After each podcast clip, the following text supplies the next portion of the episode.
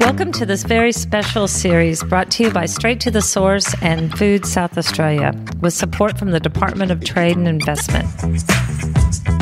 We're coming to you today from the traditional lands of the Kaurna people, and we'd like to begin by paying our respects to elders past, present, and emerging, and we extend that respect to all Aboriginal and Torres Strait Islander people here today.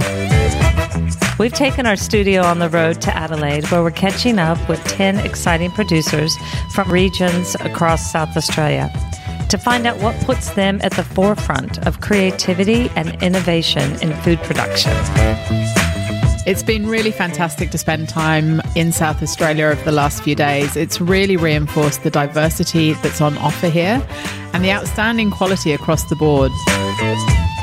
You can feel the connection and collaboration between producers, and it's really wonderful because it makes them so much stronger together. Yeah, we've had we've had and heard some fantastic conversations with producers over the last few days, and we're really looking forward to sharing their stories with you. And it's been mighty delicious. Let's get started.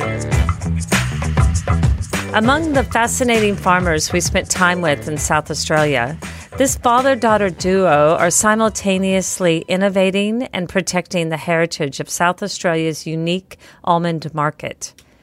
Debbie Trajanovski, along with her husband, now runs the Taronga Almond Farm, which was started by her parents, Mick and Margaret Jones, in 1992. It's a fabulous family story, and I started by asking, where is this family farm located? The property that we started on is in Sellicks Hill, is part of the Fleurieu Peninsula in South Australia. And when you moved to the property, what year was that? 92. 1992. Yeah. And what what was growing there? Was it just almonds, and was it a certain variety? No, uh, it was almonds, uh, the old fashioned Chellastons, Johnsons, and a couple of other varieties that the guy who was owned it was trying out to see what they were like, but they weren't successful. Um, then we replanted it, like I said. Um, in ni- 92, we pulled out a quarter of the block, which was is a 10 acre block. Um, we pulled out a quarter and replanted it with Somertons, which are a South Australian variety of almond. The Somerton almonds have become quite a popular almond in our region. I believe the story goes that they were discovered in a backyard, a particular tree. I, I don't know how that happens, but they liked the tree. So they, I think the word is cultivated it and grafted it or whatever. And now it's become a bit of a South Australian icon almond that is becoming rare to find, but we are actively promoting it to keep that variety alive. And what is the flavor profile of it? We tend to describe the Somerton as slightly crispy on the skin, but really buttery and creamy internally. It has a slightly sweet flavor, but very almondy, very creamy and buttery. Makes a beautiful almond milk and almond meals and almond butters because of its creaminess. But that slight sweetness means it doesn't really need anything added to it to bring that natural sweetness about. It's a very special almond. It's also known as a brown skin almond, I believe. Yeah. Yeah. But they're all brown skin, but like Johnson's are exceptionally darker brown and it's hairy. Oh, Th- That would be a good way of describing a Johnson. um, the old fashioned Chellastons, they were a dark brown almond as well, um, but nowhere near got the flavour of the new flavor, new varieties. So obviously, when everybody's um, creating, or when the farmers are creating these um, newer almonds, one of the important factors is flavour. So as Dad says, the Chellastons are quite known for they don't have the strong almond flavours. But they were around a long time ago where the newer varieties, they're always trying to get that, you know, more distinct almond flavors as well as good producing trees. So producing lots of almonds and every year, that kind of thing. So the Somertons and Johnstons, they, like Dad said, they're a brown skin almond. They've got a lot of flavor, so they make a great table nut. You don't have to flavor them, in other words, they can shine all on their own. But the downside of those trees as a farmer is the fact that some years will be dormant and some years they don't flourish as much. Where the newer style varieties, which are more golden in their appearance, they are what we call a bit of like a designer nut, where, yeah, that's the one. So that's your newer style varieties that are most people will see in your all stores, health food stores, supermarkets, and everything. They are uh, a beautiful almond, but they're more golden. They're lighter in flavor and sweet, but most importantly for a farmer, they don't have dormant ears. So they will tend to flourish if the seasons are good and Mother Nature behaves. They'll flourish every single year. What's the ideal conditions for growing almonds? That's what is special about the Fleurieu region. So the Fleurieu region has a Mediterranean style climate. So we have very wet, cold winters, but then we have nice, dry, hot summers. So dad has spent 30 years until recently when he's retired from farming, tried to, um, Have you really retired? No, from the farming, but not the packaging. Um, he's spent 30 years of, you know, it's hard work um, harvesting these because that dry, hot summer is when you harvest. So it's been, it's tough conditions. Yeah, you used to do it out in 35 degree heat, and actually, that was just under the shade. You, by the time you got out in the sun, which you was working all day in, it, it was a lot hotter than that. Yeah, it's it's a tough industry. Like that little beautiful almond that people love. There's a lot of work goes into and tough conditions. So that Mediterranean climate in winter. So Dad would have been pruning leading up and into that winter. It, you know, it's it's very rainy and it's um, very cold, and so that's harsh in itself. Um, and then, um, you know, leading into summer, you've got those beautiful, hot, dry summers, just like in Spain, where almonds are very popular. And I think the Middle East, they're very popular. So again, cold, wet winters, dry, hot summers, perfect climate. So, with the varieties, though, you're blending them as well? Yes, yes. We will tend to use the the one that you're holding, which is a non-pareil almond, a paper shell. We'll tend to use that variety for our flavoring. That's more about consistency. Okay. So more of those almonds being around these days, and so therefore we get consistency in what we're cooking. But to be honest, roasting a Somerton or a Johnston almond, they're beautiful. They get really quite light and crispy. But because they are an old fashioned almond, they're not as around as much anymore. So for consistency, that's a bit more difficult. But when it, they are around in that seasonal climate, I would jump on and get a roasted Somerton any day. Can the consumer detect the difference? I mean, yes. Yes. Okay. Yeah. So I tend to do tastings um, on our market store. And when I explain the difference, you can see it in the customers' faces, the difference and the acknowledgement that they cannot believe there are actually different almonds and that there really is a difference in flavor and texture of the almonds. I remember when we first had a conversation ages ago and we were talking about almonds in the supermarket and the perception of almonds and and you mentioned something about well the ones that you buy often aren't fresh. It's it's the process of pasteurization. So ours are unpasteurized almonds and they are pesticide free. What that means is they come off the tree as nature intended, which makes them beautiful and fresh and plump. There's no tampering. So once you tamper with an almond, like any product, you've done something to it, it changes the almond. So there may be the same health benefits. I can never dispute that. However, the flavor is not the same. The freshness is not the same. Thank you for clarifying that. It's okay. Because that's a very important point, you know? Well, I can, after being around the family's business for so long and being actually in the business now for the last five years, I can walk around a store and I can tell by visually looking at almonds whether they where they probably come from or whether they've had pasteurization treatment done to them just by the look of the almonds. They they look very different. What is that process of pasteurization? Dad? You know, you got me. I've, I never, oh, I never went into it. Yeah, I- I- it was too costly to do. Uh, it's an Yep. extremely costly process. It's a bit like a, I believe, and I can be corrected on this because I was actually speaking to a gentleman at the trade fair to yesterday Yeah. about this.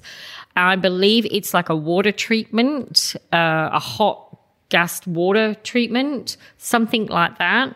Um, and it is to do with, um, you know, health benefits as in salmonella, absolutely.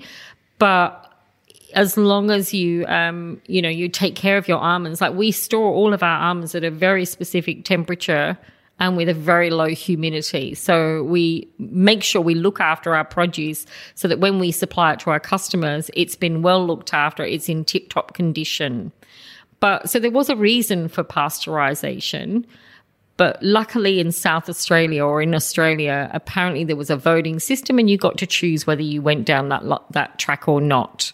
And that's still the case, obviously. It still is the case to Yeah. this day. However, for exporting, which is a lot of growers want to export, they will have to have them pasteurized. And that's fair enough because they are export market on a bulk level.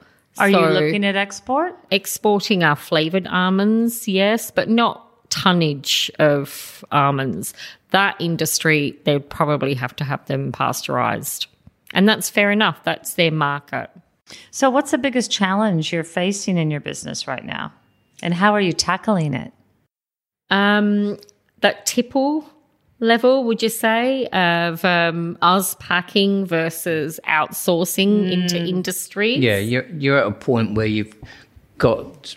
Do we do mechanical stuff to actually package and whatnot, or versus carry on hand doing? Because you, you're right at that line where it says, "Well, if I really need to expand that bit more," but then you've got to do away with people more or less. You've got to have machinery to do it.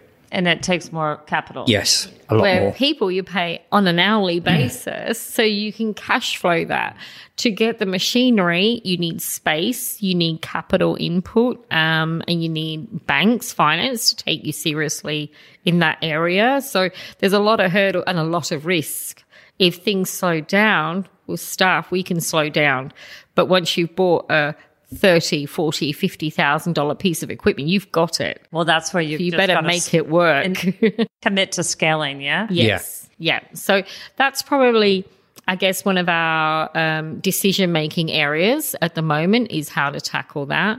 And also, like a lot of small businesses, you start out with a passion. For us, it was experience, it was a love of the farm and wanting to keep that alive.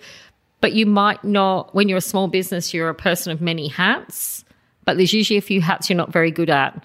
So things like sales and marketing and that bravery to go and front up into a store and tell them why they should buy your product. What's so different about yours? That's a scary area to someone like me. Well, it is scary. It's scary when you are taking, when you're growing, you're the primary producer, then you're value adding and you're creating other products based on the almonds. Yes. And then you're looking at, you can't be everything, can you? No. So you go, okay, you put your sales and marketing hat on, you put your packaging hat on, you put all these hats on, and there is a point where you've got to go, all right, do I outsource? Do I build the business up even bigger? And if so, how do I do that? And what's your market? Yeah. And knowing which of those to do, to outsource first. Yeah. Which one's Yes. the most important? Because you're a small business growing, you can only afford to go into so many areas. Right. So it's knowing which is the one you need to do first, next, and then put the pennies towards the next one. And yeah, do you get the sales or do you get the machine? The machine means we can cope better if we get the sales. The sales gets us Chicken the sales to pay. So, so what is your goal? Like, are you looking for distribution to get uh, some distributors on board to have I- your product across Australia, or you want to stay on the eastern seaboard? We just want to grow and we want to take Fleurieu almonds, Fleurieu grown almonds as far as possible. I, I truly believe with the history of almonds in the Fleurieu that we really should keep that alive, but not just alive, just people to know, you know, The the, provenance. the yes, the the story behind almonds grown in the Fleurieu. I feel very passionate about that, and also about fair pricing for the farmers in the Fleurieu. Um, I I work with the farmers so that we are paying them what we consider a fair price. Uh, I know the history of my mum and dad when they were growing them in the early days, and really the the money barely covering the cost of running the block. It was actually the value adding for them that changed their lives really in farmers markets.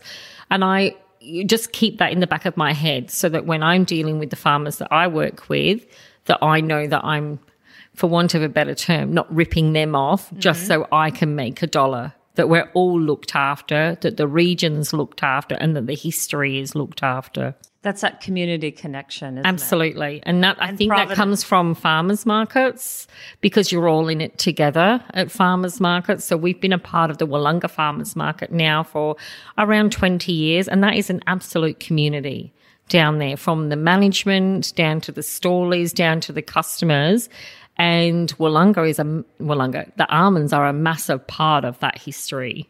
We're huge fans of that farmers market. You know that. yes, yeah, it's a beautiful market, I must admit. A little bit biased, but so would you say that that was really a springboard for you? Uh, definitely. We were there from day one. Um, without it, we would have still been selling to Almond Co. or the co- co-op. And to be honest, you got peanuts for your money. for one of a better Yeah. peanuts for almonds. Yeah, yeah, for your almonds. Yeah, that, they they were literally, it, like Deb said, you barely covered the cost. You was actually working hard all year round and basically breaking even. Uh, if we hadn't have um, gone onto the market at the time, and if my wife hadn't have come up with all the different varieties, we would wouldn't have survived. You just couldn't, or we'd have still been working because I had a factory job and she was doing curtain hanging, uh, making. Um, she gave her job up because she was going into the cooking of something, and then eventually we got to the point where it, we were, had expanded with the markets and the uh, airport, um, and it, eventually I had to give my job up, and at that time it was a good paying job, uh, but that was a gamble you took, and we said the almonds would be a better way of going long term.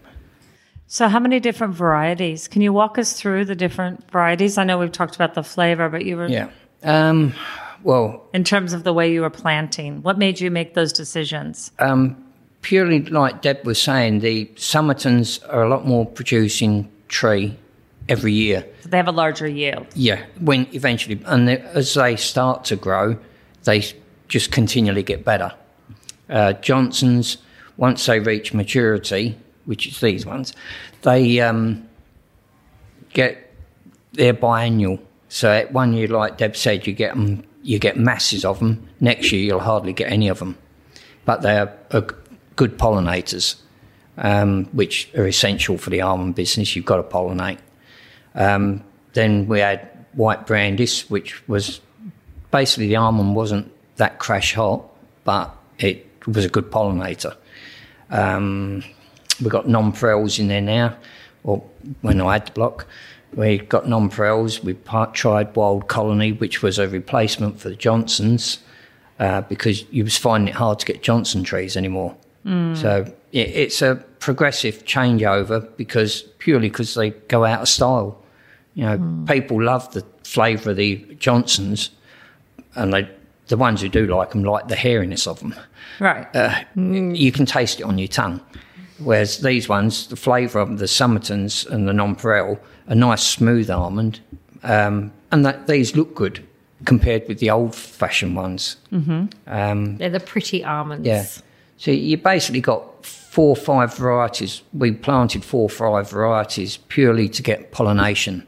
You maximise pollination for the Somertons and the Nonpareils. Uh, Johnson's, it's great if it's there on year, but if they're off year, you can virtually get none. Hmm. But you still get the flowers. You get flowers, but they don't, for whatever reason, they don't pollinate. So, in your almond butters, which which ones are you using? I prefer to use a mix of the brown skin almonds, so the Okay. Somertons and Johnstons. So, but we'll use the seconds. So often we'll get people coming to ask us, "Can we just buy seconds from you?" And we're like, well, the thing is, we literally use every single bit of the almond. So there's not, there's nothing that doesn't have a home. And those mixed up brown skin almonds make beautiful almond meal, almond butter. So they've got a home already. And I find that the almond meal is got a really lovely oil content, real nice moisture to it because of this, you know, that variety, that style of how it's made up. Now, if I make an almond meal with the nonpareil, it's beautiful, but it's probably lighter, less oil content. So it's, there is a bit of a difference and we can always see that difference in the almond butters as well. So my preference is always to use the brown skin almonds for the almond butter. Uh, just for flavor, creaminess, and oil content. But the nonpareils will make a beautiful almond butter as well. And I think what's important is when we're making those things, we're generally using new season stock and we're making it fresh all of the time. So it's not sitting there. We, if someone orders a 10 kilo tub to make gelati with, mm-hmm. I'll have made that fresh for them. So it's fresh out and straight off to them. So they're they're really working with the freshest of ingredients and the new season stock. And so it's it's just ready to go. It's ready to stick a spoon in and dig away, to be honest.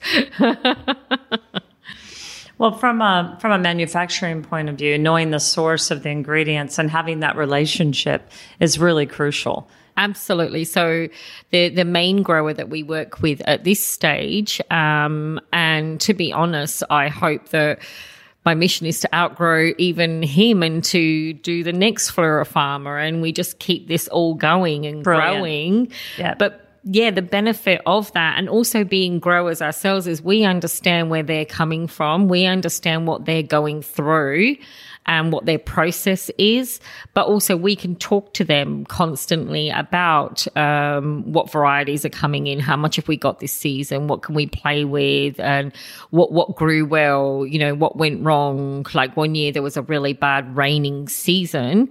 Very late in the year. Do you remember that? We lost a lot of trees down the hill. Yeah. yeah. 60 of them Yeah. in one hit. Yeah, it was that's that's not a good year just No. to say that. and you know, that affects the farmers. So the fact that we understand that because we have come well, I've come from a family that's been doing that for 30 years. I will understand that with the farmers as well. So there's a great communication there and there's a great drive between us all now to really make these Fleurieu almonds, Fleurieu grown almonds something and with their story again. It was disappearing over time due to just like Dad said, trends and changes where the Fleurieu region was becoming such a big wine region. It's an amazing wine region, but that meant the almonds were slowly disappearing. It's actually through those farmers markets and our relationships that we're bringing it all back to life again and getting that message out there again. And doing trade fairs like this, I know Food South Australia have really put a lot into bringing you all together here to to wave the flag for all South South South Australian um, producers. But in particular, have you found this sort of environment helpful? Absolutely. So for me, the benefits of an event like the Food Bev Tech Trade Show, which is run by, you know, Food SA, as you know, and Gap Solutions, I would never have that opportunity to talk on that level with some of the um, interested parties out there. So, it, and it also trying to present these varieties wouldn't be the same without an event like that. And then they'll, they didn't realize we had these kraft compostable bags and that they were an option and about the different varieties and that they're still growing down there. So it, it really gives opportunity to explain more than just running into a busy store and saying, will you please buy my product? It's, it's different. And for them, it is too. That's it's they're not just looking at a website. Absolutely. A website, everyone's got a website. Yeah. So, you know, there are a dime a dozen. But that doesn't say who the people are that's behind that website. The the mums, the dads, the grandparents, the kids that are on the farms, um, working with those products, packing those products. Still, we've got three generations in our family that are still packing. I know our main farmer has got, they're on about their fourth or fifth generation. So there's a lot of history without these events and without Food South Australia allowing us to have a platform like that. Um, we couldn't tell those stories. We couldn't get those messages out. And so those big buyers out there get to me see who the real person is. It's not just a website. It's not just a box with almonds. There's a real family behind there. Well, that's, I mean, straight to the source. I mean, by title, it's food views and big ideas. And working with producers like yourself and learning about your product and having a, a platform to share through our audience is fantastic because we want to amplify the good work that you're doing and the quality product you're producing. Yeah. And some of our listeners are buyers, some of them are chefs, bakers, you know, um, distributors, uh, home cooks. So if you wanted to speak to them directly, a distributor, if they're listening right now, what would you like them to know about your almonds? That there is a, a a real family working within a business. So our eye is on the ball at all times with the product, that we know the exact trees that all of our almonds come from, that we're incredibly passionate about them being good quality from the almond to the flavoring to the box we put it in and about supporting the circular um, stakeholders um, within them packets. So within them packets, my vanilla extract, I know the farm that comes from. As much as possible, that we can tell you every element of our product. So it's transparency, it's traceability, it's provenance, quality, deliciousness. I've actually yeah, been nibbling just, away while we've been having this it's, podcast. It's easy to say that we can offer these various varieties, and I am passionate about that. But what I'm also passionate about is that when they buy these almonds, there is a, a fifth generation farmer family that is bringing every generation up literally in that business and they're supporting that family. And then we've created this sort of target long relationship, really, and that can only get better. The more support, the better that can get. Okay, everyone. Taronga almonds that's what you want to look out for. And if people have questions, where can they find you? Just on your website? Hop on the website, send us an email. We've grown up and we've got a couple of emails now, which is a little bit exciting. but straight on the website, there's a contact us and we'll be happy to discuss and yeah, and just explain better, send samples out if they want to try them. Um, a lot of chefs have never seen some of these varieties, and that's usually quite exciting. Um, so, yeah, we're happy to just work with them. Well, thank you very much. Thank, thank you. you. It's been an absolute pleasure.